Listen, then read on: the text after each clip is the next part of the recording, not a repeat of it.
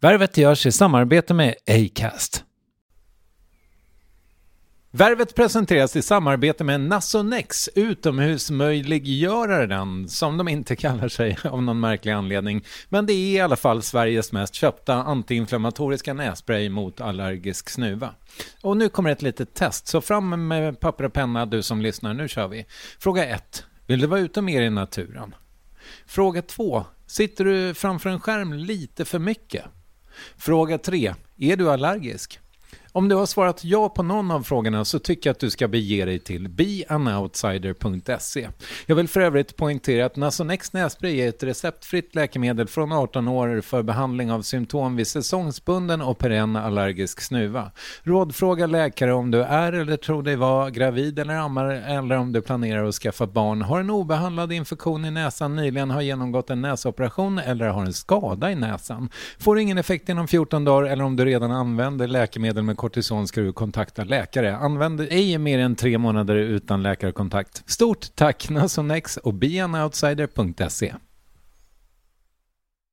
Värvet sponsras av S A S Eurobonus och S A S Eurobonus Mastercard. Och det här är ett budskap som jag tänker kan vara bra för den som antingen gillar guldkant på till exempel tillvaron eller för den som gillar att slå två flugor i en smäll. Om jag tittar på vad jag gör av mig under en dag så är det typ åttiofem procent mat. Kanske tar jag en kaffe ute och relativt ofta unnar jag mig en lunch, men framförallt så handlar jag middagskäk och det blir nästan alltid ungefär trehundratjugosju kronor. Och jag är förvisso med i alla mataffärers kundklubbar, så jag får väl något slags luddig poäng på mina köp, men får jag poäng på allt, överallt? Jag får ju inte det, och det är dumt, för visst, Eurobonus kan användas till resor, lounger och uppgraderingar, men otroligt mycket mer, som att bo på något av de tvåhundrafemtiotusen anslutna hotellen som finns att välja mellan. Perfekt om man vill ha en staycation med sin partner eller så. Och just nu, mellan tjugotredje april och femte maj, får du fem tusen Eurobonus extra poäng om du ansöker om ett S A S Eurobonus Mastercard kreditkort. Kreditkortet som ges ut av S E B Kortbank A B, där effektiv ränta är nitton komma tjugosju procent. Vilket exempelvis blir fyrtiosjutusen etthundraåtta kronor om du använder fyrtio tusen i kredit i ett år. Men det är förstås inget tvång att utnyttja krediten. Få poäng på allt överallt och du börjar på s a s eurobonus mastercard punkt se. s a s eurobonus mastercard punkt se. Tack S A S Eurobonus och S A S Eurobonus Mastercard. Jag tror väldigt mycket på en kombination av både hjärta och hjärna. Jag, jag tror på ett kallt huvud och ett varmt hjärta. Man måste vilja väl för sina medmänniskor, men när man vill det ska man fundera på vad funkar på allvar. För några dagar sedan släppte S V T och Novus en förtroendemätning i vilken dagens gäst fick högsta betyg av alla partiledare.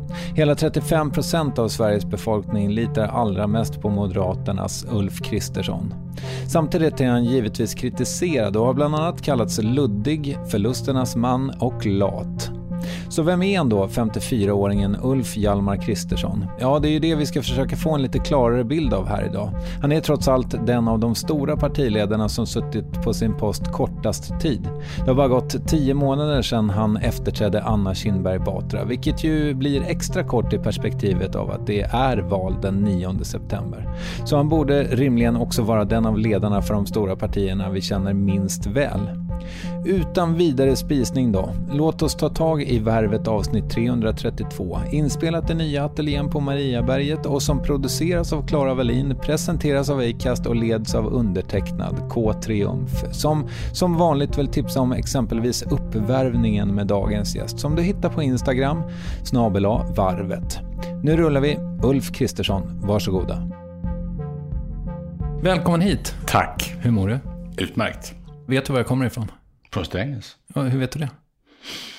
Det har min hustru sagt. Ah, okej. Okay. Som också är från Strängnäs. Jag förstår. Är vi eh, ungefär... Alltså... Hon är född sextioåtta. Hon ja. Kanske något äldre än du. Ja, något äldre. Mm.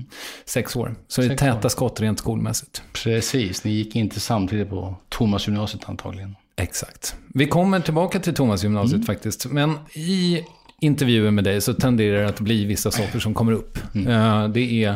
Torshälla, det är smygrökning hos en kompis cool mors, coola mor- smygrökning hos kompisens coola morsa, ja, ja. Truppgymnastiken, ja. Kent, bandet alltså, läsa tjocka böcker och gå med i muff, maktkampen med Reinfeldt och ja. Så vidare. Ja. Och sen har vi politiken och vi kommer säkert till allt det här så småningom. Men finns det något du känner att du får prata alldeles för lite om?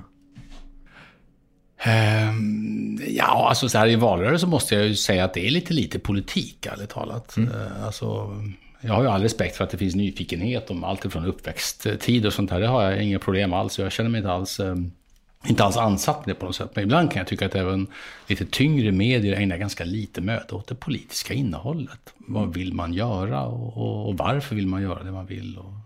Det kan jag faktiskt tycka är lite torftigt ibland. Men jag genomled ju precis två timmar partiledardebatt i Agenda mm. med dig.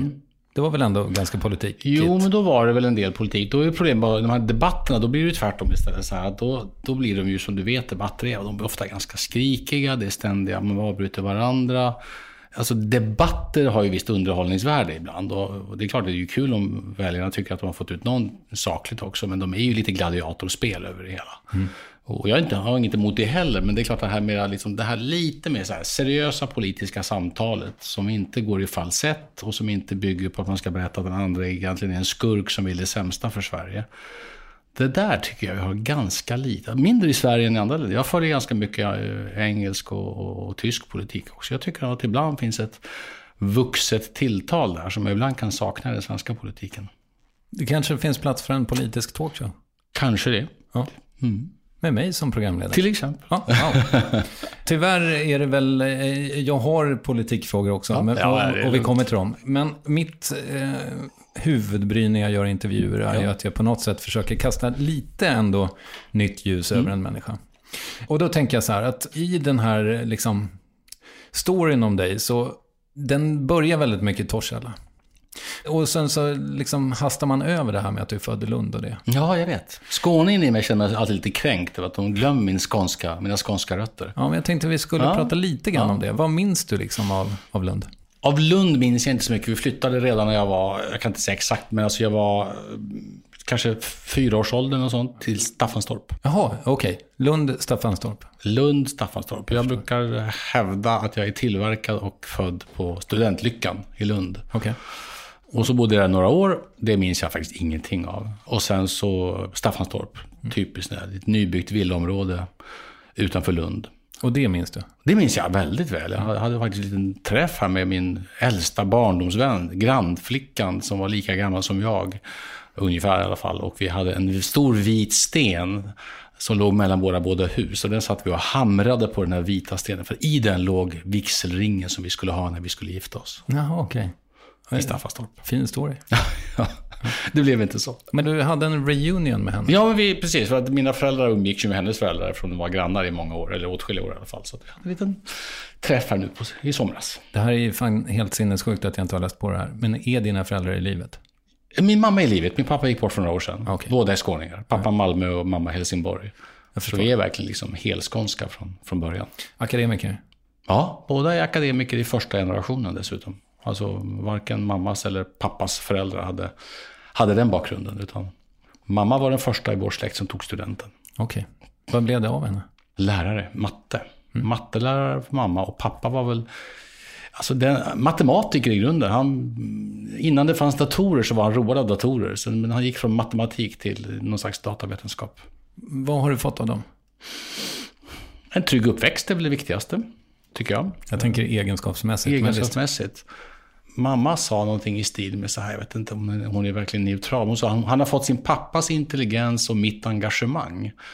Det är möjligen lite väl vänligt på det sätt som mammor kan vara ibland. Men pappa var en kolugn analytiker. Och mamma en caring, ambitiös och caring på något sätt. Mm. Eller är. Känslomänniska. Ja, mer än pappa. Okay. Mindre hade inte varit möjligt. Min pappa verkligen var så här, lite fyrkantig och, och vänlig på alla sätt och vis, men, men inte känslomänniska. Aspergian? Ja, jag vet inte riktigt. Var han på spektrumet? Ja, väl, extremt logisk, rationell. Jag har ärvt en del av det också. Jag är liksom, mitt grundackord är liksom, det är ganska rationella. Nu ska vi lösa problemet. Här finns ett problem, låt oss lösa det. Och så måste jag ibland inse att ja, men det finns ju människor som först vill grubbla och gräma sig över problemet och mm. kanske till och med älta problemet en smula. Och, och processa. Processa, precis. Ja. Jag är inte en processor när man gör sådana här personlighetstest, och jag är inte en processor. Okej, okay. Vad är du då? ja, det finns lite olika, alltså, men det här, vi kan kalla det för en, en um, analytisk motivator, tror jag det hette när jag gjorde sådana test förra gången. I den här ganska omstridda boken Omgiven av idioter så är du blå, eller? Den har inte jag läst. Okej, okay. Du får återkomma. Ja. Du, um, vilket är ditt första minne? Mitt allra första minne är, det är, det är allmän lek där på Ingelstadsvägen i Staffanstorp. Det är min, mina första minnen. Inget så här dramatiskt specifikt, men jag minns, jag minns liksom situationer som, som barn där. Och sen minns jag ju förstås när vi flyttade till Torshälla när jag var... Men då var jag ju sex, så jag har ju många minnen som är före det. Men det var starkt att flytta de här sextio milen till Torshälla och komma till ännu så här nytt mexitegelvillaområde, fullt med barnfamiljer och uh, prata konstig dialekt och inte kunna karta i trän, som de sa. Det fanns inga träd att klättra i där jag var uppvuxen. Mm. Så att, uh, det var det första jag fick lära mig, att kan du karta i trän? Och även om man hade kunnat klättra så är det inte säkert att man hade använt ordet karta. Nej, men det gjorde man i, i min hemstad, Torshälla. Ja, jag förstår. Och jag antar då att det var jobb som... Mm, att ni... Precis, det här var ju den tiden när stålindustrin var rikets framtid, och stålindustrin är ju fortfarande väldigt stort och viktigt i Sverige, men då var det verkligen så här, det var specialstålet, Gränges var det stora företaget, och de hade de, jag vill säga, de ägde halva Torshälla. Mm. Nybybruk, Torshälla, där jobbade flera tusen av stadens totalt sett åtta tusen invånare, så det var en liten bruksort. Dit sökte sig min pappa av skäl som jag inte riktigt vet faktiskt, men så vi flyttade från släkt och vänner och allting. Kanske bra lön. Det är inte otänkbart. Det var ett helt vanligt. Han var ganska ny. Han var väl i trettioårsåldern, så att han var ganska ny på arbetsmarknaden. Du, jag tänker att det här med att växa upp i en bruksort, det kommer ju liksom med vissa konnotationer. Jag mm. hade Kristoffer Appelqvist i Värvet som mm. gäst nummer två, som berättar att det har en tendens att göra människor lite passiva, därför att man förväntar sig att bruket fixar. Ja, liksom. Lite så. Ja. Hur känner du? Jo, men den berättelsen är ganska vanlig, att alla kunde ändå få jobb på bruket och sådär. Jag kan inte säga att jag var aldrig inställd. Nu hade ju bruket, när jag gick ut gymnasiet, så då hade ju de liksom brukets högtidsdagar redan passerat för ganska länge sedan faktiskt. Så hela det här var ju en ort, Torshälla och Eskilstuna är ju jättefina städer på många sätt, men det, det var lite dyster tid då. Fabriksdöden pratar man mycket om. Det här var... Det här var inte deras högtidsperiod verkligen. Så jag ville bara därifrån. Jag gick ut gymnasiet och sen ville jag bort. Ja, vem fan vill inte det? Nej. Men, men du, jag hörde dig säga någon gång att du kom med fel dialekt och bytte på tre ja, veckor. Eller vad? Ja, så var det faktiskt. Sen har du ju tvättat bort sörmländskan också. Jag fick aldrig riktigt sörmländska. Okay. Min hustru brukar reta mig att jag ibland, inte minst när jag pratar med andra sörmlänningar, kan få lite så här... lite lättbräkiga än eller lite tjocka l, men jag lärde mig aldrig den här fullskaliga liksom Eskilstuna-dialekten som Fredrik Lindström kan göra otroligt rolig när han ska beskriva dialekter. Mm. Är det dum i huvudet? Vet du hur långt det är? Ja, precis. Ja. Nej, den lärde jag mig aldrig riktigt. Och det går ju en dialektgräns eh, ja. genom Strängnäs tydligen. Ja, Fredrik har ju faktiskt hittat den i, i Barva tror jag. Och sånt där. Alltså, han gick och letade bokstavligt talat från hushåll till hushåll. Ja. Så gick han och letade, var går dialektgränsen? Och jag tror att han hittade den någonstans i Barva-trakten som ligger mellan Strängnäs och Eskilstuna. Just det. Och det är inte så långt från Torshälla, för det är åt rätt håll. Precis. Ja. Precis. Du, eh, när jag växte upp i Strängnäs då, så fanns det ju de som drogs mot Stockholm, mm. jag. Och sen så fanns det de som drogs mot Eskilstuna. Mm. Var det liksom likadant för dig? Nej, i Eskilstuna var Stockholm långt borta. Okay. Jag minns när jag gick gymnasiet så hände det ibland att man tog tåget till Stockholm. Men det var verkligen inte som... Alltså det var en enorm skillnad mot dagens kids i Strängnäs som betraktar Stockholm som... grannstad verkligen på alla sätt och vis. Mm. Så var det inte, utan det var en rejäl utflykt i Stockholm, både kulturellt och tidsmässigt. Just det, det var ju rälsbuss på min tid. Ja, det var det också. Det var ju lite bättre från Eskilstuna. Längre avstånd men, men bättre tåg. Men alltså det var verkligen, jag uppfattade inte alls att jag var nära Stockholm när jag var barn. Inte alls. Men älskar du Eskilstuna? Det kan jag inte säga. Jag var otroligt trygg i Torshälla, alltså, där de första typ då, alltså fram till och med grundskolan, då var jag mycket i Torshälla. Det var ju där man var och lekte med, med kompisar och så. Men sen så lämnade jag nog ganska mycket Torshälla. För mig var gymnasiet en sån här tid som var väldigt stark och viktig. Kom in till den, den större staden, träffade andra människor som hade andra intressen. Jag var extremt aktiv gymnast, så jag spenderade enormt mycket tid i gymnastikhallen. Så jag gillade Eskilstuna i den bemärkelsen under de här formativa gymnasieåren. Men jag kände mig ganska färdig när jag var arton nitton. Där, så kände jag mig ganska färdig med det här. Du sa att det var liksom lite på nedgång då. Ja, delvis på ett charmigt sätt. Det var lite rockstadskänsla i Eskilstuna. Det här var ju långt före Kent. Men det visste fanns en känsla av att det var lite ruffigt, rockigt. Många band, rockklubbar och sånt där. Men det var ju inte en stad som, ska man säga... Det var en rätt hård mentalitet också, ska jag nog säga, i Eskilstuna. Kanske inte så charmfull riktigt. Den är mycket finare rent visuellt idag, tycker jag. De har gjort den väldigt snygg idag. Var det någon som drog kniv någon gång?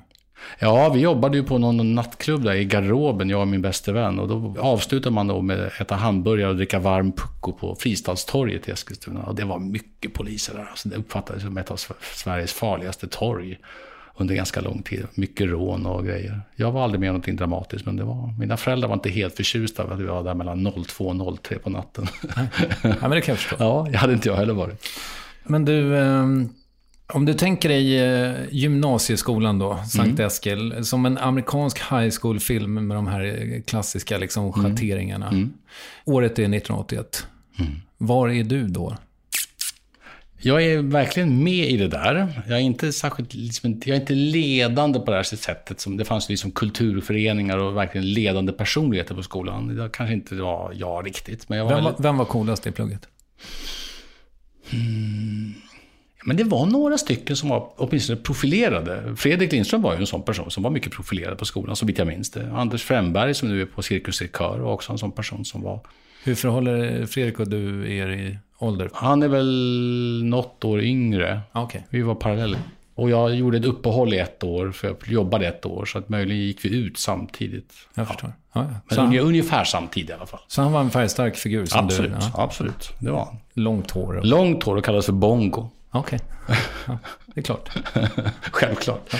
Men så det, var, det var ett sånt ganska starkt både socialt och politiskt och kulturellt liv på skolan. Massa olika föreningar av olika slag. Och jag, jag gillar verkligen det.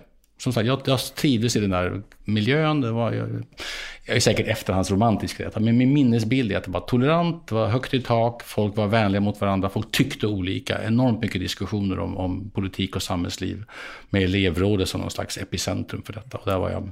mycket engagerad. Ordförande? Nej, aldrig. Nej. aldrig. Det var jag. Det var det, ja. Mest för att slippa ryskan. Ja.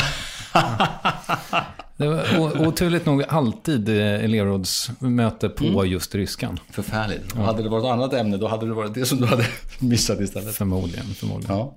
Så i den här schatterings... Mm. Liksom, var du med i det coola gänget? Eller var det... Ja, men coola gänget... Jag... Eller hade ni en muffklick? Vi hade en muffklick, kan ja. man säga också. Okay. Ja, och vi som... Bara killar? Nej, absolut inte. Tvärtom. Både lite preppy guys, lite så här sjuttiotalet var äntligen slut och nu var det liksom, nu skulle friheten och åttiotalet liksom komma. Juppie-eran. Juppie, ja, tidigt så här. Man revolterar genom att ständigt bära Lacoste-tröja liksom. Otroligt revolterande verkligen. Mm. Mm. Men man var lite prydlig, frihetlig mot staten och för kapitalet. Ja, mer för enskilda människors frihet ska jag säga, än kapitalet. Jag tror det var inte så ekonomistiskt. Det var väldigt mycket så här, staten får inte bestämma allt. Och det har staten gjort för länge. Men läste du så här böcker om hur man tjänar en miljon och så? Nej, absolut inte. Det Nej. skedde nog långt. När jag kom till Uppsala, bland annat alla företagsekonomerna, andra halvan av åttiotalet, då var det mycket mer sånt. Okej. Okay. Så det du... tidiga åttiotalet var nog mer som sjuttiotalet, ärligt talat. Liksom. Har du haft en daytrader-period? Nej, det har jag aldrig. Okay. Men du äger aktier? Nej, jag har faktiskt inte. Jag har säkert begärt några fonder, men inget annat. Jag har okay. aldrig intresserat mig för aktier. Nej, jag förstår. Du gjorde ju någon slags karriär inom M U F. Mm. Och en sån här milstolpe som brukar diskuteras mm. med dig är ju maktkampen med... Med Fredrik, ja, i Lycksele. Ja, exakt, ja, exakt. Och det har du ju fått prata väldigt mycket om. Mm. Och jag, jag kanske slarvar i min research, men jag har liksom aldrig riktigt hört dig prata om vad det gjorde med dig. För, för, nej, om en, nej, kort, det... kort recap mm. för den mm. som inte har, känner till det här. Så att du var sittande ordförande, mm. Fredrik Reinfeldt utmanade. Mm. Det blev en stor debatt och till slut mm. så förlorade du med tre röster. Mm. Eller vad det var. Bra sammanfattning. Tack. Det var så det. Och vad gjorde du med mig? Nej, men det, det, det självklara var ju att man, det var ju en förlust. Det går inte att komma ifrån. Visserligen var jag ganska ung, men ändå vuxen får man ändå säga. Så jag tog det där ändå. Jag, jag tog det på allvar. Jag tyckte det var otroligt tråkigt. Jag insåg att det var någonting jag måste ha gjort som inte var bra nog. Vad var det? Jag tror att det var lite för jag hade en idé och jag drev den hårt, och jag var nog mer mån om att det skulle bli precis som jag ville än att alla skulle liksom vara med på resan, så att säga. Okay. Den här klassiska ledaren, men han är superentusiastisk och brinner för någonting och, och missar att det är viktigt att vi går åt rätt håll än att det blir i detalj precis som jag vill. Inte superkonsensusdriven. Inte super. Och sen var vi ett, ett gäng som var ganska tajt och som nu uppfattades som ganska ointagligt för andra människor som inte var med i det gänget. Mm. Det var, tycker jag, en ganska hård lärdom. En annan lärdom, och det har jag och Fredrik pratat flera gånger om, det var det här att man drar igång ganska destruktiva processer när man har såna personkonflikter. Jag är väldigt otroligt skeptisk till dem efter det. Så jag kommer aldrig hamna i såna igen. Det är, liksom, det är inte värt det. det är, man sårar varandra, man sårar människor i sin närhet. Det gillar jag verkligen inte. Hur lång tid tog det för dig att liksom skrapa ihop dig själv efter det där? Ja, på fullt allvar. Det som hjälpte både mig och Fredrik, det var att vi insåg någonting. Nu ska jag inte förhärliga oss på något sätt, men vi insåg en sak som jag tror det fanns goda skäl. Och det var att om vi inte skulle kunna läka de där såren, då skulle det där kunna etsa sig fast bland andra unga människor i, i vårt parti under lång tid framåt. Det har vi sett både i, i eget parti och i andra partier med förfärliga konsekvenser. Så vi var ganska snart, kanske något år eller två år senare, så hade vi ändå lite samtal så att det här får inte landa i att vi bygger liksom fraktioner och att människor tycker illa om varandra, utan det måste kunna sluta med att människor blir sams och samarbetar. Det tycker jag vi gjorde någorlunda omdömesgillt, och sen rätt många år senare så hade vi mycket mer med varandra att göra i helt andra sammanhang. Men jag fick, det fick kanske också en nyttig påminnelse att man måste inte själv vara ledaren och chef. Jag har väldigt sällan känt det där efter mufftiden att just jag måste stå i första rummet. Nu gör jag förstås det som partiledare, men jag har inte känt det alls så starkt efter den tiden, utan jag är mycket mer lagarbetare idag än tidigare. Men jag tänker mig, för att var det söndagsintervjun i P ett kanske där du fick mm. prata om att du var förlusternas man, va? Ja, det tyckte jag kanske var lite överdrivet, men um, alla människor som har lyckats med något har väl också misslyckats med något. Så ja, jag, jag, jag tycker inte att det kanske var en alldeles rättvis beskrivning. Den stora förlusten var ju den naturligtvis. Mm. Och sen, så, sen finns det ju alltid en massa rykten i politik om alla möjliga saker, men det har jag lärt mig att leva med. Mm. Men hur är det där då? För du har ju också beskyllts för att vara lat. Eller liksom, ja, ja, ja. Alltså, vad händer med dig med den kritiken liksom? Nej, men alltså, när kritiken är så här bara helt bizarr, alltså, av alla mina karaktärsbrister så är det nog lättare när jag skulle liksom lista på den sista platsen. Nej, jag jobbar inte tjugofyra timmar om dygnet. Det är för att jag har en familj och vill ha ett liv också. Mm. Det är inte lättja, det är omdöme. Elon Musk jobbade hundratjugo timmar i veckan nu, ja, under sommaren. Det tror jag är utbränd dumt nu. Ja, det tror jag bara är dumt. Så, jag, jag, så att sån kritik, den faller lätt på mig. Kritik som jag känner, alltså den, annan kritik tycker jag är, kan... Om man får en rimligt seriös kritik, liksom så här, det kan ju vara allt ifrån du måste förklara vad ni tycker på ett begripligare, konkretare sätt. Det kan man säga. Jag har det ganska lätt för att resonera om saker och ting. Man måste också landa i en slutsats. Vi vill X, Y, Z. Liksom det här punchline och sånt där. Det är sånt jag kan ta på mig. Ditt Almedalental var för fluffigt till exempel. Ja, men, men så är det ju alltid. Det är ju mycket tyck och smak. Tycker man inte om resonemang utan vill ha one-liners, då tycker man inte om mina tal. Förstås, men det får man ju välja själv. Man ska verkligen vara öppen, inte minst om man har en position som jag har, så måste man vara öppen, inte minst för goda medarbetares kloka råd. Men det enda jag verkligen alltid har som lite motfråga till dem, framförallt när jag känner att de är på någonting, då brukar jag alltid bara, vänta nu, vill ni göra om mig eller är det här bara ett annat sätt att uttrycka någonting som verkligen är jag? Mm. Och vill ni göra om mig, då säger jag tack men nej tack. Mm. För det kommer inte gå. Vad kan det röra sig om då? Ja, men det är typiskt. Du måste ge dig på de hårdare debatterna. Käftsmäll. Mm. Han borde få snyting. Okay. Och jag förstår, det kan ju ha ett visst underhållningsvåldsvärde. Men jag kan inte göra sånt. För jag tycker inte om det. Du jag inte vill det. Inte ge Sjöstedt en snyting. Han är ju gullig. Ja, men, ja, det tycker jag inte heller. Men alltså, jag, jag, jag, har ingen, liksom, jag, jag brinner inte för sånt. Jag känner mig inte hemma i detta. Ibland när det skrivs utmärkt artikelutkast så känner jag så här, hallå, den här artikeln. Du fattar, jag skulle inte kunna skriva den här artikeln. Det är inte mina ord. Och så gör jag om det själv. Då gör jag om det. Men jag tycker både jag har lärt mig att bli lite bredare i vad som är mina ord. För annars får man göra allting själva. Och medarbetare lär sig också sakta men säkert att det här är ett sätt att beskriva det vi tycker. Men med ord som jag ändå skulle kunna känna. Men jag tittar på allt. Alltså jag skulle aldrig släppa igenom artiklar och tal eller någonting utan att känna att det här bottnar jag i.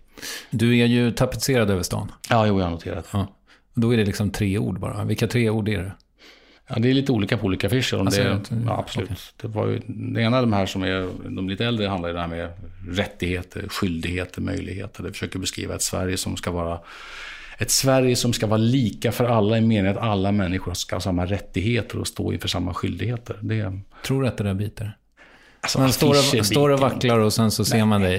Nej. Ja, fan, aha, rättigheter, skyldigheter, nej, möjligheter. Det, det där var bra. Nu börjar jag rösta. Nej, affischer är ju på något sätt en, det är klart, affischer är ett sätt att markera. Det, det, det, det markerar för människor att det är valrörelse. Det markerar, det sätter en stämning i bästa fall. Det är klart inte människor säger wow, jag såg en affisch på stan, nu har jag bytt åsikt. Självklart inte. Nej, jag förstår. Men du är nöjd med dem? Ja, jag är nöjd med dem. Du... Eh... Apropå milstolpar då, så tänker jag det här med spelet efter liksom Reinfeldt mm. eller slaget i mm. Lycksele. Lycksele. Lycksele, precis. Efter det, alltså, kan vi prata i termer av att du kanske var lite deppad? Mm. Ja. Jag var lite deppad, inte jättelänge som jag minns, men jag var nog lite, jag satt ju i riksdagen så jag hade ju att göra. Men jag var lite deppad och hade inte kvar den rollen som jag tyckte var rolig. Utan insåg att nu får man nog tänka igenom här. Någonting har gått fel, nu får man lära sig någonting av detta. Så vill jag åtminstone minnas det. Jag är först och medge att man kanske inte har ett helt objektivt minne i sådana frågor. Och så fördjupade jag mig rejält i riksdagsarbetet. Det här var ju då början på nittiotalet. Jag hade suttit något år i riksdagen och bestämde mig för att nu ska jag lära mig riksdagen ordentligt så jag verkligen kan jobbet som riksdagsman. Och det gjorde jag de kommande åren. Men har du haft tunga perioder? Ja, du menar av, som påminner om det där? Alltså, ja, precis. Ja. Nej, ja, alla människor har väl tunga perioder någon gång. Det är väl så. När jag och hustrun upptäckte att vi inte kunde få barn på egen maskin, eller för egen, för egen maskin säger man va? Det är klart det var en tung period. Men jag är inte så lagd åt det där hållet att ha långa, tunga perioder. Utan, och det, på gott och ont är jag mer så här, okej, nu har vi ett problem här. Det här blev inte bra, inte som vi hade hoppats. Vad gör vi åt det då? Mm. Det är mycket jag, och jag är den första att medge att det inte alltid är en bra egenskap, men jag är väldigt mycket så. Nu löser vi problemet. Här finns ett problem, det finns en lösning. Låt oss hitta den och sen genomföra den. Så att eh, du har aldrig stått på Prozac så att säga? Nej, det har jag aldrig gjort. Däremot har jag, känner jag många som har gjort det, och jag har väldigt stor respekt för, för de problemen. Och jag vet dessutom från nära vänner att det kan komma väldigt plötsligt. Mm. Människor som känner sig osårbara och eh, som plötsligt får väldigt allvarliga bekymmer. Väldigt allvarliga bekymmer. Mm. Men jag har aldrig haft det själv faktiskt. Skönt. Du, eh, under en period så var du ju kommunalråd i mm. Strängnäs. Mm. Hur minns du den tiden? Som politik på ett helt annat sätt. Jag var ju van vid politik som en ganska ideologisk, så här, du vet, lite... Lite filosofi och lite höga principer och mycket ideologi. Det var liksom min approach till politiken. Och sen lämnade jag ju riksdagen då nittionio och tyckte att jag ville göra helt andra saker. Och tänkte att om man nu är civilekonom kanske man ska ha någon nytta av sin utbildning också. Jag jobbade i ett ganska stort I T-konsultföretag. Och sen kom jag tillbaka då tjugohundratre som kommunalråd i Strängnäs. Och då var ju verkligen politik på ett helt annat sätt. Ganska litet intresse för mina principiella och ideologiska resonemang. Ganska lite intresse för Hayek och andra tjocka böcker. Men väldigt mycket intresse för var ska nya skolan ligga någonstans? Ska vi bygga en bättre stationsbyggnad för tåget i Stockholm? Alltså mycket handfasta saker. Och jag lärde mig att bli väldigt förtjust i detta. Så det skulle du kunna tänka dig att göra ja, ja, efter den här? Kanske inte just tillbaka i Strängnäs igen. Jag tror inte mycket man ska ha gamla jobb. Men jag tyckte det var jättekul. Mycket roligare kanske för vad jag hade väntat mig. Jag hade mycket kontakt med andra kommunalråd i Eskilstuna. Hans Eggstone som då var socialdemokratisk kommunalråd där. Åker Hillman som var legendarisk kommunalråd i Västerås. En otroligt välskött kommun. Jag, jag hade kontakt med den underbara, vad heter han, vänsterpartisten i Fagersta. Skitsamma. Nej, jag kommer på ja, namn. Ja. Och samarbetade mycket med andra. Ja. Bara för att det var så kul att man har sin egen kommun, man bär ansvar för sin egen, och så inser man att andra har ju löst ungefär samma problem på ett annat sätt. Mm. Jättekul. Du, jag noterade att i Eskilstuna-Kuriren att du hade varit och besökt ditt gamla gymnasium ja. för ett par år sedan eller så. Kul för dig.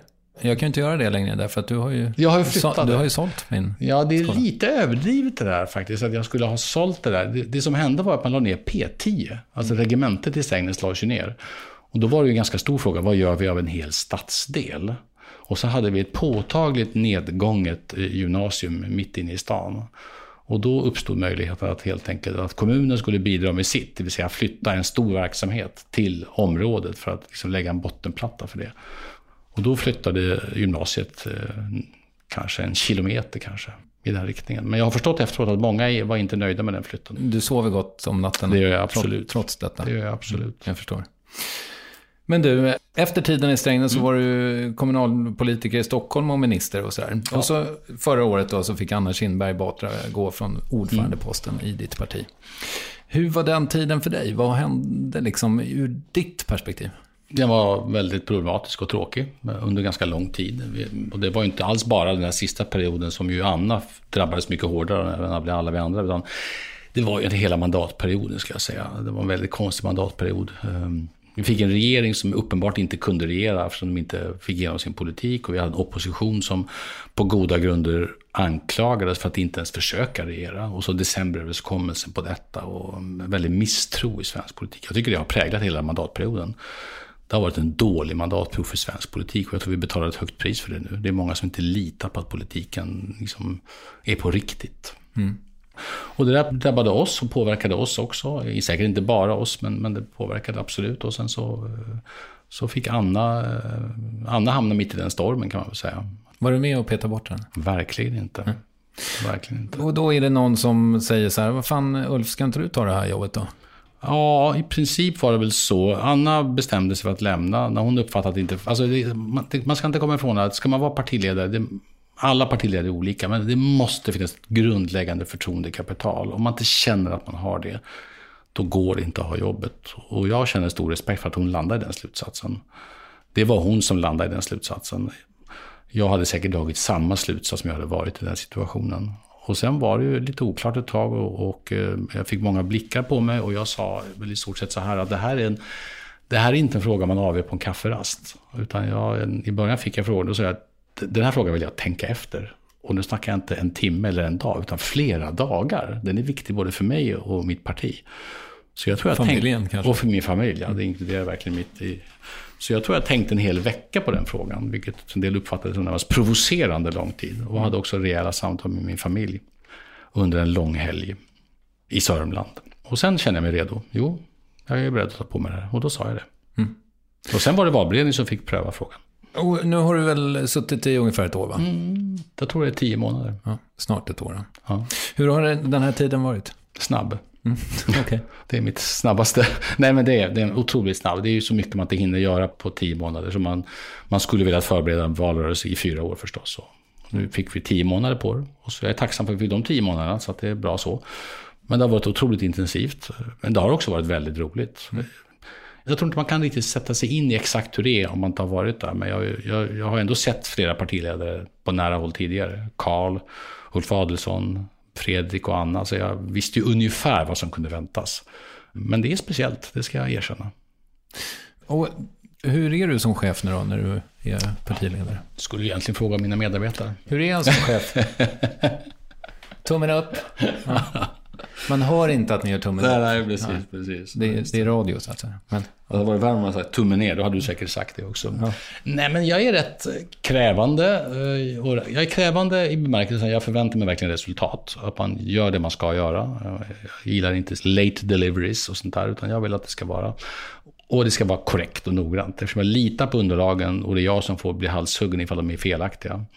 Men jag är också, vill jag hävda åtminstone, jag hoppas jag är en rätt entusiastisk person. Jag är nyfiken och jag gillar grupparbetena. Jag tycker om de ständigt pågående samtalen hela tiden. Så att jag hoppas att jag också kan vara lite inspirerande. Men det är som sagt, det, det får ju andra bedöma. Jag tycker ju liksom du känns väldigt karismatisk. Ja, jag vet inte. Jag har gjort sådana här tester, här I D I-tester. Och då är det här liksom motivator, det är det här liksom att man motiverar andra. Och jag har sådana drag i mig och så är det här lite analytiska. Mm. Okej, okay. Analytisk, vänta, vad är rätt och fel? Vart ska vi egentligen? Alltså jag, jag skulle aldrig fatta beslut bara på ren känsla. Min mage litar jag på, men jag dubbelkollar alltid magen. Så att säga. Min känsla är ditåt. Vilka argument finns det för och emot att jag har rätt? Mm. Så jag litar inte bara på det här. Liksom. Nu känns det rätt. Det skulle jag inte nöja mig med. Fast det där, jag ställde i för sig ingen fråga, men du svarade heller inte på den. Nej. För att jag frågade om karisma, det där är ju något annat. Ja, det kanske är så. Ja, karisma. Nej, men jag, du känns ju så här, om vi säger så här då. Det känns som att du har ett väldigt jävla självförtroende när du kliver in i Agenda-studion, så att säga. Ja, Jag känner mig hyggligt komfortabel, ska vi säga, i rollen, det gör jag. Och jag tycker jag är uppfostrad. Jag, har, jag, jag skulle säga jag har en hygglig god självkänsla i alla fall, tycker jag. Du är värd att älskas, även om du inte presterar. Ja, det tycker jag faktiskt. Okay. Det måste jag nog säga. Det var någon som frågade med, med två lärarföräldrar, eller lärarhållet i alla fall. Så jag, jag alltid väldigt höga förväntningar på att man skulle liksom göra sitt bästa. Jag kan inte minnas en enda gång att jag fått kritik för att jag inte hade ett bra resultat. Mm. Men banne mig om jag inte liksom hade försökt. Men du har ju fått kritik för att du är lat. Ja, som sagt. Det finns kritik att ta på mer eller mindre stort allvar. Jag förstår. Har du dåliga dagar förresten? Ja, det är klart jag har. Vad kan det vara då? Det är någon som inte har gjort sitt jobb, eller? Ja, det kan det vara. Det, kan ju, det har ju säkert hänt någon, att det är någon som inte, eller jag själv som inte har gjort mitt jobb. Att jag inser att nu har jag tagit på mig för mycket och hinner inte göra det bra nog. Sen kan det vara den här rollen också. Man får liksom en, det skrivs dumheter om en. Både sånt som det kan ligga något korn av sanning i och som man tycker är illa om, och sånt som man tycker är helt fel. Man blir ju rätt hårdhudad i den här rollen när det skrivs om en hela tiden om alla möjliga saker. Har det varit en process att bli det, alltså att, att få tjockt skinn? Ja, men ganska mycket, mycket längre än de här tio månaderna. Jag har ju ändå varit liksom en, i politiken en rätt, rätt offentlig person i många år. Så jag, jag känner mig ganska van vid det. Och det måste, det måste man vara. Sen kan jag ju ibland förstå de människor som inte har sin bakgrund i politiken, och som verkligen, men som intresserar, som verkligen tvekar. Kan jag ge mig in i det här? Kan jag med mina normalmänskliga fel och brister, och så kan jag ge mig in där, eller kommer jag bara hudflängas? Jag är lite rädd för vilka politiker vi, liksom, vilka politiker vi samlar på. Så att, om inte vanliga, hederliga, omdömesgilla människor som inte är fläckfria, om de inte vågar bli politiker, då tror jag det blir problematiskt. Mm.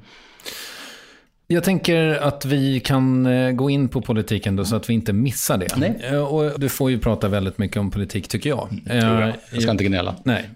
Så vi fokar på ett par hjärtefrågor som är mina, mm. som jag tycker är spännande. Då. För du och ditt parti vill ju generellt sett ha hårdare straff, och särskilt då kanske för gängkriminella mm. och så vidare. Mm. Vad ska vi ha våra fängelser till? Två saker. Det ena är att bokstavligt talat hålla människor som är farliga borta från de miljöer där de gör skada. Det tycker jag ibland är en underskattad. Jag har respekt för de kriminologer som säger att längre straff funkar inte. Då säger jag, ja, alltså längre straff funkar i så mått att då är de borta längre tid från den gata där de vållar skada för andra.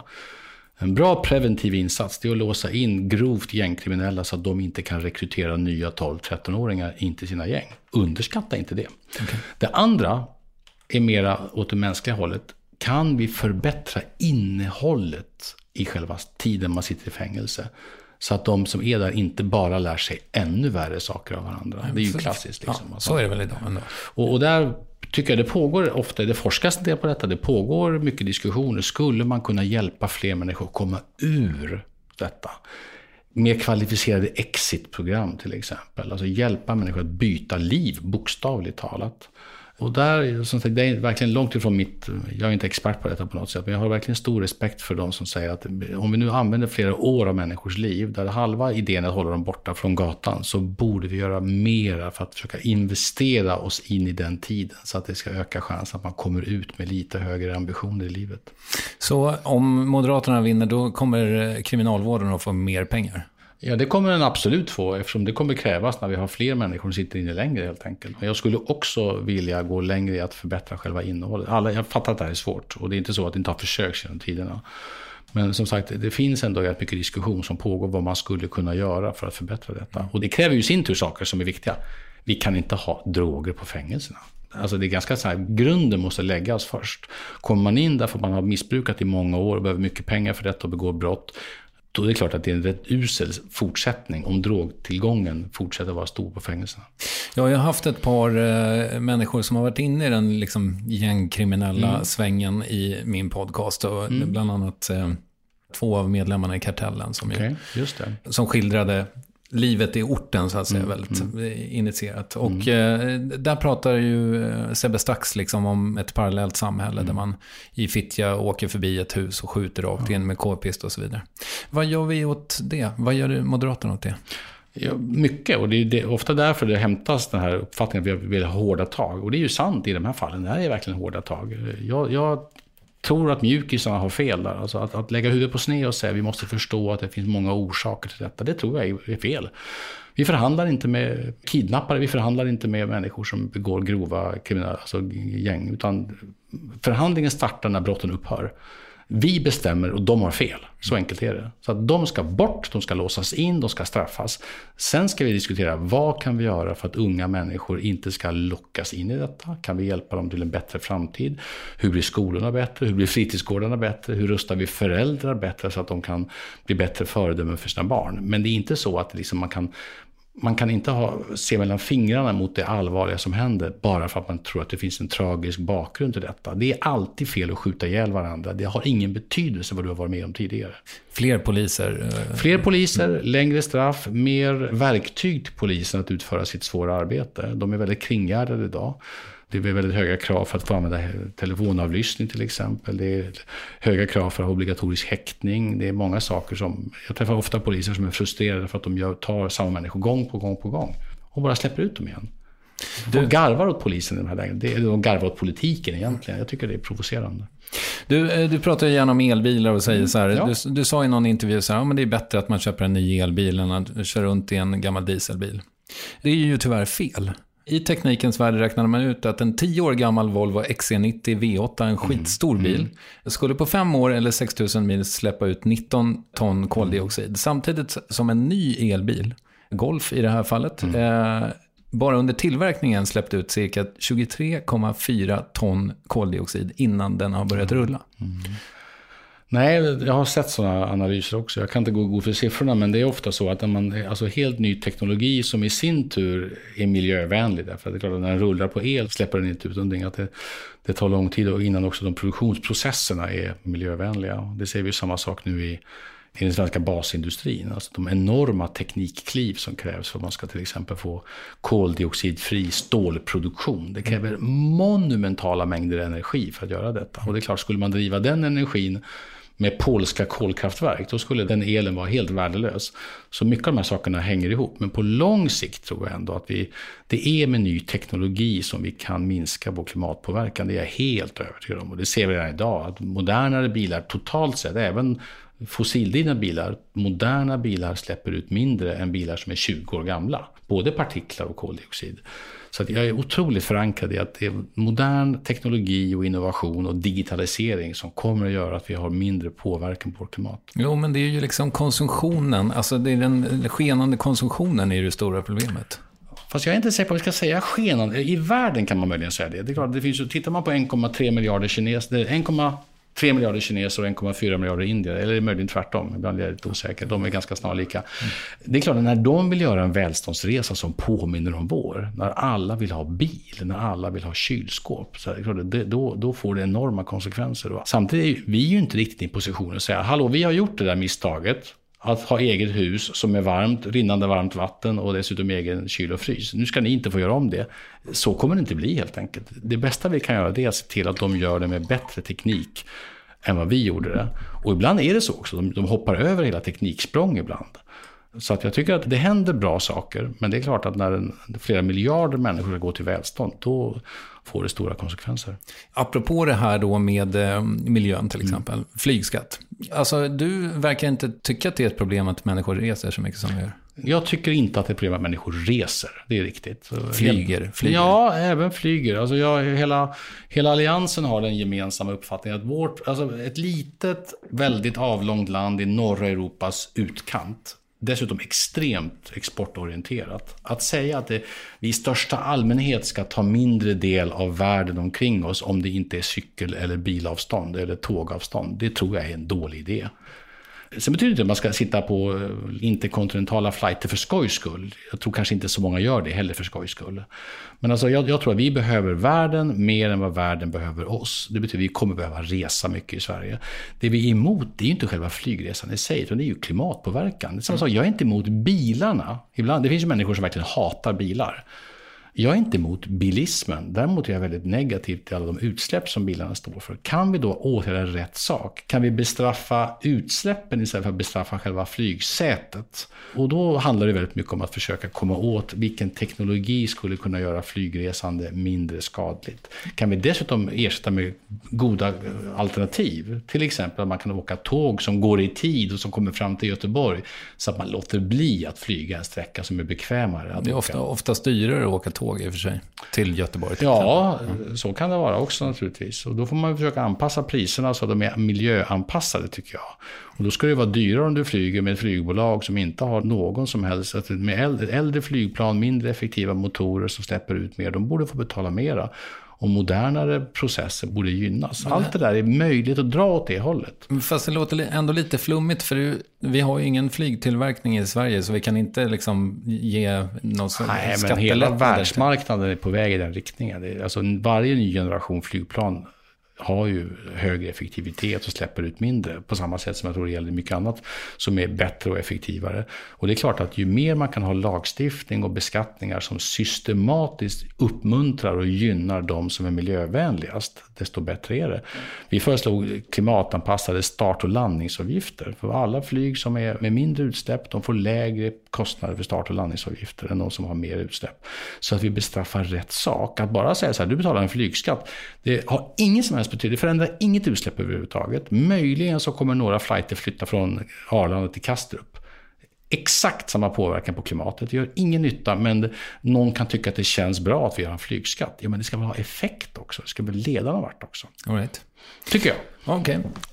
Då går vi vidare då lite grann här. Mm. Och jag tänker så här, att varje gång jag har intervjuat en politiker, jag har väl gjort eh, åtminstone fem mm. av er eh, det senaste året, så känner jag så här, alltså, och även när jag satt och kollade, plågade mig igen, plågade mig igen. Det var ganska underhållande, men eh, den stora partiledardebatten mm. i Agenda, så är det så här, det är ju extremt lite visioner. Mm. Varför är det så lite visioner idag? Ja, det är en mycket bra fråga. Jag tror det finns flera orsaker.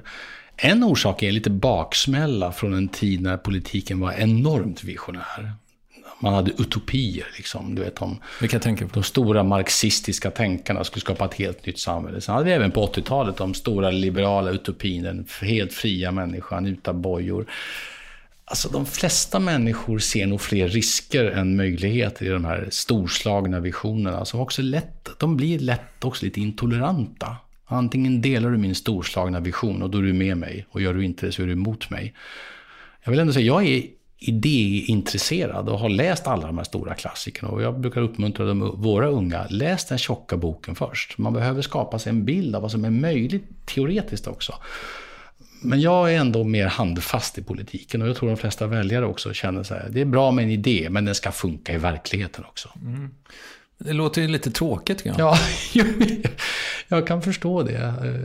Jag kan förstå det, men politikens uppgift är inte att vara rolig i första hand. Sen så kan man ju ha en idé. Alltså, jag brukar tänka så här, om inte mina fina värderingar syns och hörs och märks i vardagen, i, i min dagliga hjärna, om jag måste hålla speciella söndagspredikningar för att folk ska förstå att jag har fina värderingar, då tror inte jag att de här värderingarna är värda så jättemycket. Och när många politiker ska prata visioner, då låter det ofta besvärande likt torgmötesretorik faktiskt. Så jag, jag, jag har blivit mindre och mindre imponerad av dem där. Men det, jag håller ändå i grund och botten med dig, för det är klart att om man bara ska lösa handfasta problem och aldrig bryr sig om visionen, då kan man ju vandra helt vilse. Mm. Det tänkte jag ofta när jag kom till kommunalpolitiken i Strängnäs. Om man sysslar på dagar med att bygga förskolor, flytta skolor eller öppna nya järnvägsstationer, sysslar med mycket, då måste man minst då och då ställa sig frågan, vänta nu, vart är vi på väg?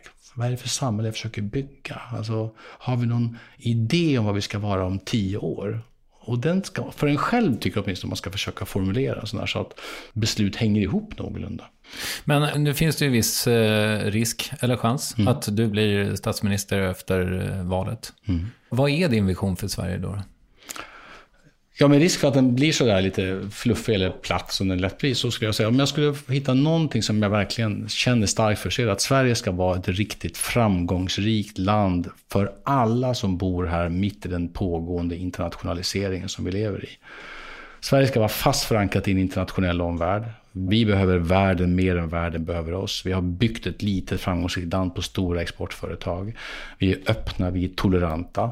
Det ska också fungera här i Sverige. Vi är lite speciella, vi är inte som vilket land som helst. Vi har många starka svenska värderingar som ibland blir yxor när man ska sätta dem på papper, men som väldigt många svenskar känner starkt för. Och de ska fungera också i en, i en väldigt mer komplex, globaliserad värld där man utmanar varandra hela tiden. Det där skulle jag vilja medverka till att vi, att vi förblir framgångsrika och löser de problem vi har idag. Jag har dragit den här analysen i värvet mm. någon gång förut tror jag, men du brukar eh, prata om att du håller på att läsa en eh, biografi över Tage Erlander. Eller? Ja, den är dessbättre nu utläst, men ja. jag har nämnt ja. det många gånger för ja. det var en väldigt bra biografi. Och det tog lång tid att läsa? Ja, det var niohundra sidor tjock så jag hade ett tag på mig. Jag förstår. Jag har ju en kanske naiv syn av honom ja. och miljonprogrammet, för det var väl ändå han som drev igenom det, va?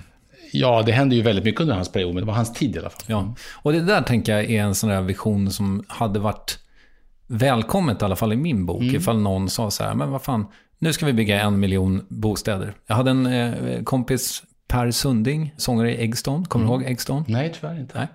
Hur som helst, vi satt eh, en eh, morgon och käkade frukost i Malmö och då sa han så här, och det här var, säg nittonhundranittioåtta. Mm. Och det finns paralleller att dra kanske till Eskilstuna mm. eller Strängnäs för den delen. Mm. Fan, Malmö har så dåligt självförtroende. Vi borde bygga världens största badmintonracket på en åker här utanför.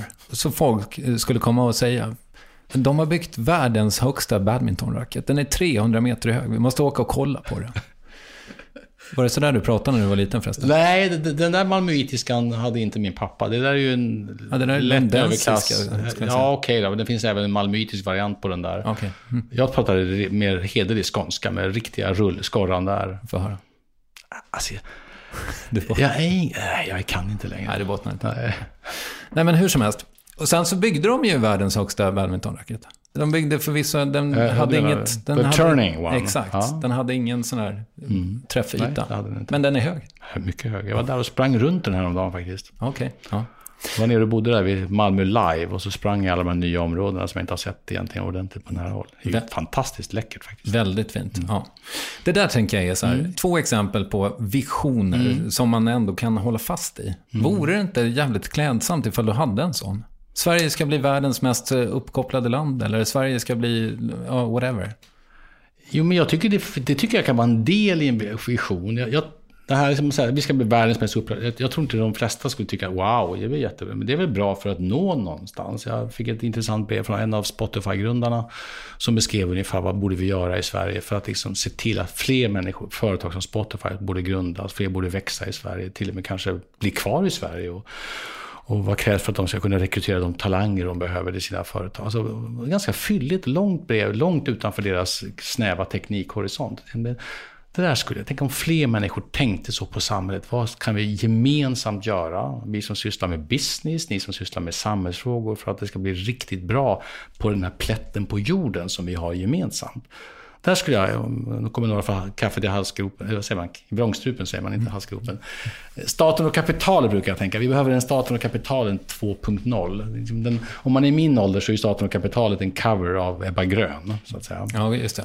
Precis, en jättebra låt, men som ironiserar. Är man, är man äldre, då är ju staten och kapitalet en riktigt sunkig tid när det sitter människor i slutna rökarrum och gör upp liksom, utan demokratisk insyn och skrubbar varandras ryggar och sådär. Vad vi behöver nu det är liksom en, en transparent syn på att politiken har sin uppgift. Den är transparent, den är demokratisk, den är genomlyst, den är öppen. Företagsamheten har sin logik, aktieägare, vinst och allt detta. Men vi har ett gemensamt ansvar för den plats som vi verkar i. Att bygga platsen, staden, landet. Och då behöver vi hjälpas åt och det gör vi väldigt lite idag i Sverige. Det finns väldigt, väldigt få i politiken som på allvar förstår företagsamhetens villkor och ganska få ledande i näringslivet som fattar så mycket om hur det funkar i politiken. Jag tror det är dåligt för Sverige. Men det blir inte fler badmintonracketar? Nej, jag, nej, jag har ingen sån där. Jag, jag, jag förstår alla såna här analogier. Vi borde sätta en man på månen och allt sånt där. Men jag, jag har i alla fall inte hittat någon som jag bottnar i. Så det här är den visionen. Jag... Utan mina blir lite mer så här. Om fler barn som växer upp under tuffa omständigheter i Sverige kan få en riktigt bra framtid och bli föredömen för andra. För mig är det en storstilad vision fast det inte låter så, så catchy. Känner du att du har liksom uppnått grejer med din eh, gärning?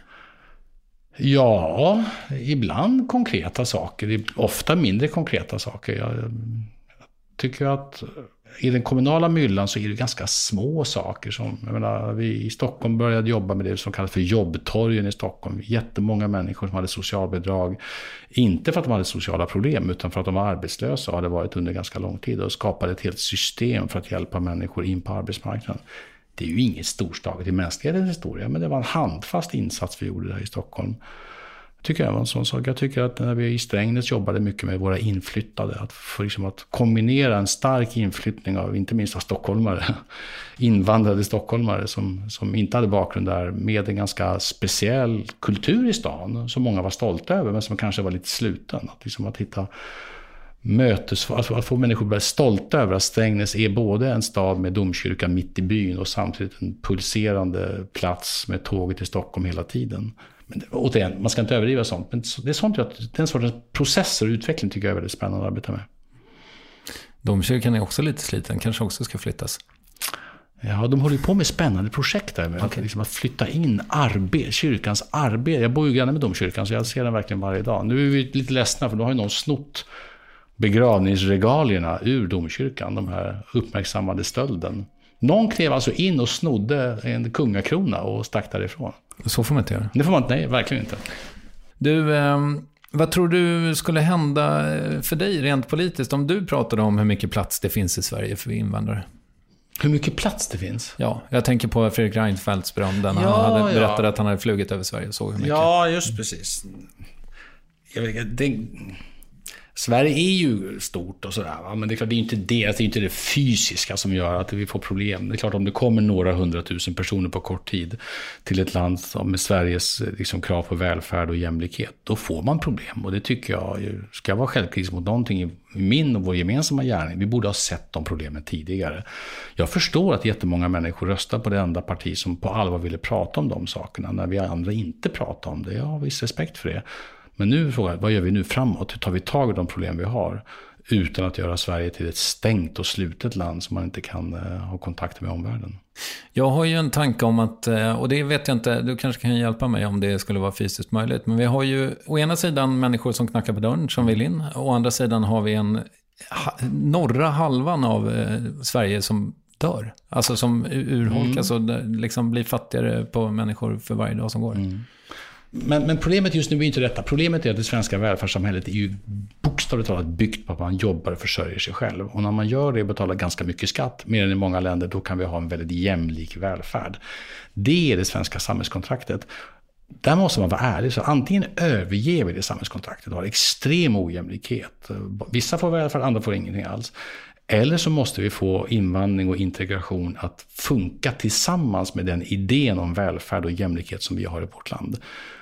Och jag är inte utopist. Jag tror inte på det. Alla kan komma hit som vill. De får ändå bättre här än vad de hade fått i Somalia. Du är Utan... inte utopist längre? Nej, nej men ja, det är en bra poäng. Jag mm. levde mycket som ung med det här, liksom att öppna gränser och alla får ta ansvar för sig själva. Och så där. Men jag, jag har stor respekt för det. Liksom det samhälle vi har byggt upp med ett antal värderingar och förhållningssätt till varandra. Det är värt mycket. Det kommer alltid förändras sakta men säkert. Men jag är konservativ nog och har väldigt stor respekt för det som är uppbyggt. Och därför uppskattar jag också en sån bok som Tage Erlander-boken. Inte för att jag höll med om allt han gjorde. Inte heller miljonprogrammet tror jag det så lyckat i alla delar. Men den här strävan att förbättra det samhälle vi har. Vad är dina tankar om Palme? Du är ju gammal nog att minnas honom. Där. Ja, jag träffade honom aldrig. Jag har sett de här filmerna som har gjorts med honom. Och det är fascinerande. Både, det är flera saker är fascinerande tycker jag. Både... När man ser det här, det som socialdemokrater ofta kallar för Palmehatet. Jag vet inte vad idag skulle kvala som hat. Det var ju liksom karikatyrbilder och så här. Många i borgerligheten var väldigt mycket mot Palme.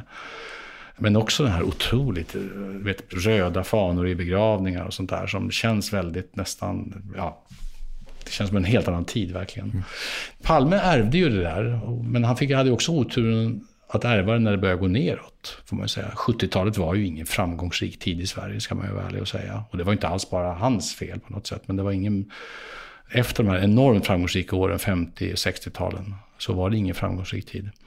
Palme var också ganska polariserande. Där kanske han hade passat in i dagens politik, att man älskar eller hatar. Jag gillar inte den sortens politik riktigt. Jag tycker att vi har för mycket polarisering. för mycket hårda ord, det sociala medielogik som tränger sig in också i den vanliga politiken. När man läser sina flöden och bara tänker så här, av rent mental, hygieniska skäl tänker jag inte läsa mer. För det är inte att folk säger att du har fel, utan de skriver att man är en jävla fähund. Alltså jag har inte min tid och mitt liv till att läsa sådana dumheter. Och sen har vi fri yttranderätt i, i vårt land, men det är också min frihet att slippa läsa skiten. Du, eh, apropå det här med Reinfeldt mm. och eh, hans gärning som mm. eh, politiker mm. så såg jag att någon hade skrivit på en av dina affischer. Ja. Öppna era hjärtan. Jaha. Ja. Men det vill ja. du inte göra?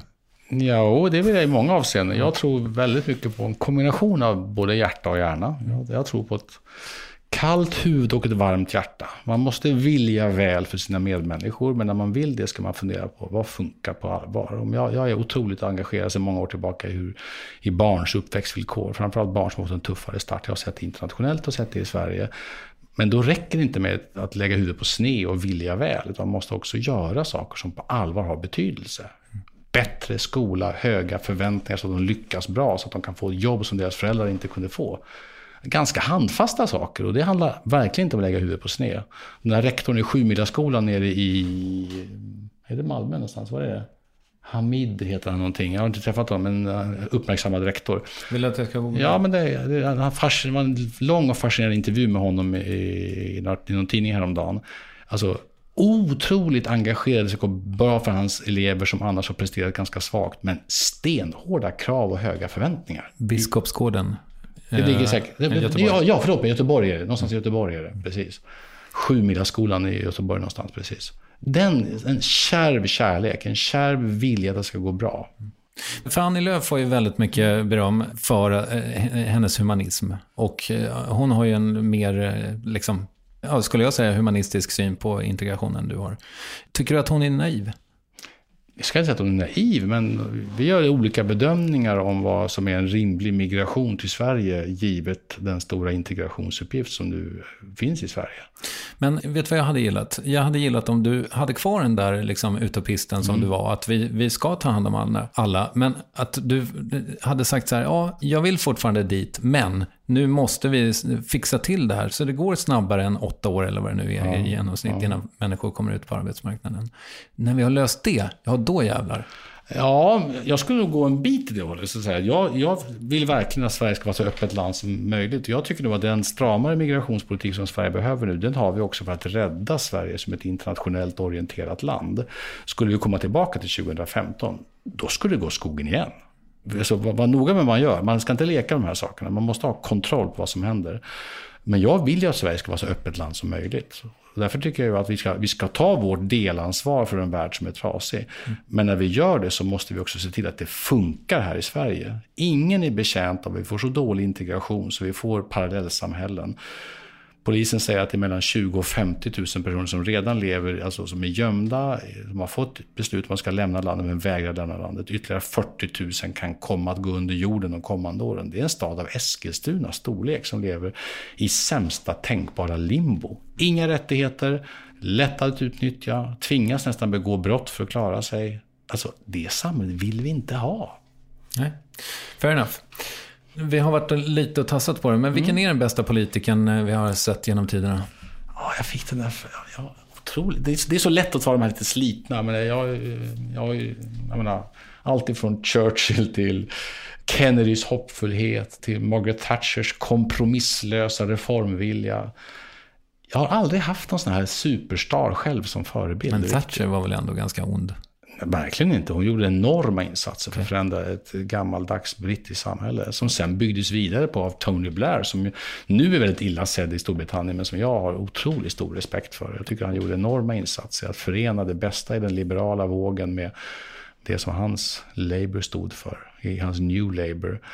Så jag, de här megagestalterna, jag, jag, det är ingen som jag känner så här, det är som han eller hon jag skulle vilja vara riktigt. Tittar vi i Sverige så har jag aldrig gjort en hemlighet att Gösta Bohman, som åtminstone äldre lyssnare vet vem det är, är verkligen min politiska förebild i svensk politik. För han förenar verkligen mycket, en genomtänkt ideologisk hållning med väldigt mycket, mycket hands-on. Och eh, jag tänker att om, om vi liksom vidgar horisonterna mm. lite då, har du förebilder i stort liksom, utanför politiken?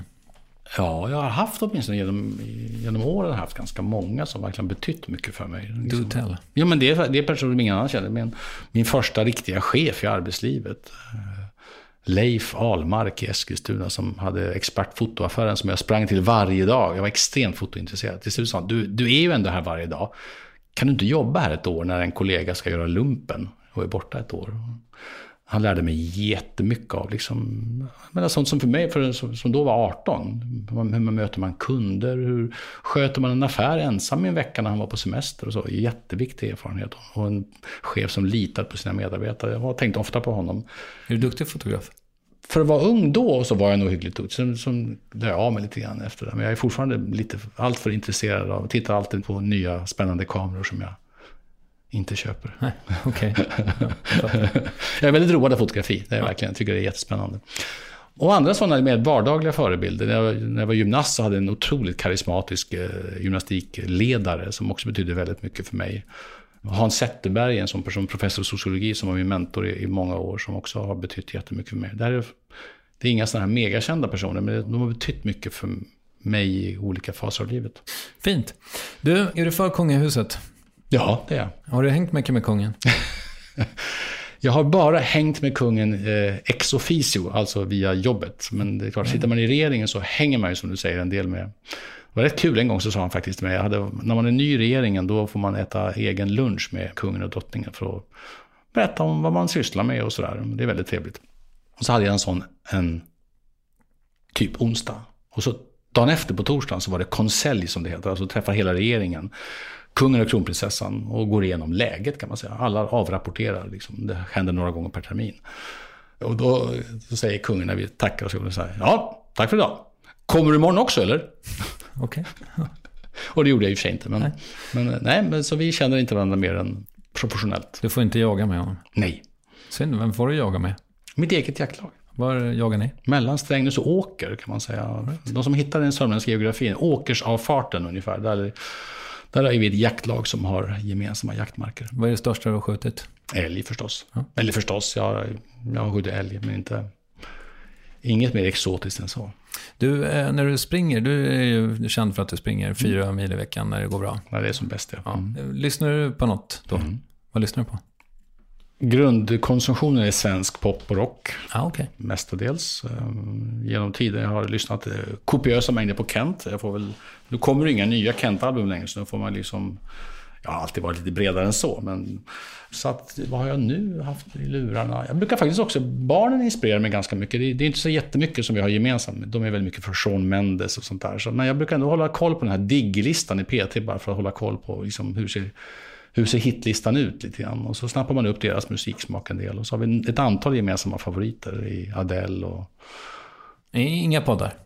Nej, jag springer inte till poddar faktiskt så mycket. Jag, jag tycker mer om att springa till musik. Ibland brukar jag, när jag tycker att jag ligger efter i såna här sommarpratare, så brukar jag ibland lyssna på dem. Men jag tycker man får bättre driv i steget om man har bra musik än, än vanliga poddar. Att springa till Economist prövar jag nog, men det blir inget bra, jag lovar det. Alltså det Det blir fel stämning. Många tycker ju att eh, sommar har spelat ut sin roll och att värvet till exempel är bättre. Ja, jag kan nästan förstå det ibland. Ja. Du, vill du rekommendera något? Ja, jag har precis läst Lena Anderssons senaste roman, Sveas son. Något helt annat än alla vi som uppskattar Utom personligt ansvar och hennes tidigare böcker. En helt annan sak, men en fantastisk berättelse om det svenska folkhemmet. Både om man är lagd åt höger eller lagd åt vänster, så tror jag man verkligen man, man förstår någonting i detta. Riktigt, riktigt bra tycker jag. Kul. Hon har varit gäst i Värvet också. Hon har det? Ja, avsnitt ja. hundrafemtiosju. Ja, vad roligt. Nej, men jag är jag mycket imponerad. Bara. Eller kan ha varit hundrafemtiosju, ja. Vad vet jag. Ja, men det, den ska man läsa tycker jag. Det är mycket, mycket annat man ska läsa också. Jag ligger lite efter den. Jordan Petersons bok om tolv levnadsregler har jag påbörjat, men kände att den var lite för tung för en hektisk valrörelse. Så att... Det låter som självhjälpsbok. All... Ja, det står på baksidan. Självhjälpsbok för dig som inte läser självhjälpsböcker. Ja. Jag är väldigt uppmärksammad. Ja, jag tror jag har hållit den i bokhandeln och lagt ner den igen. Ja.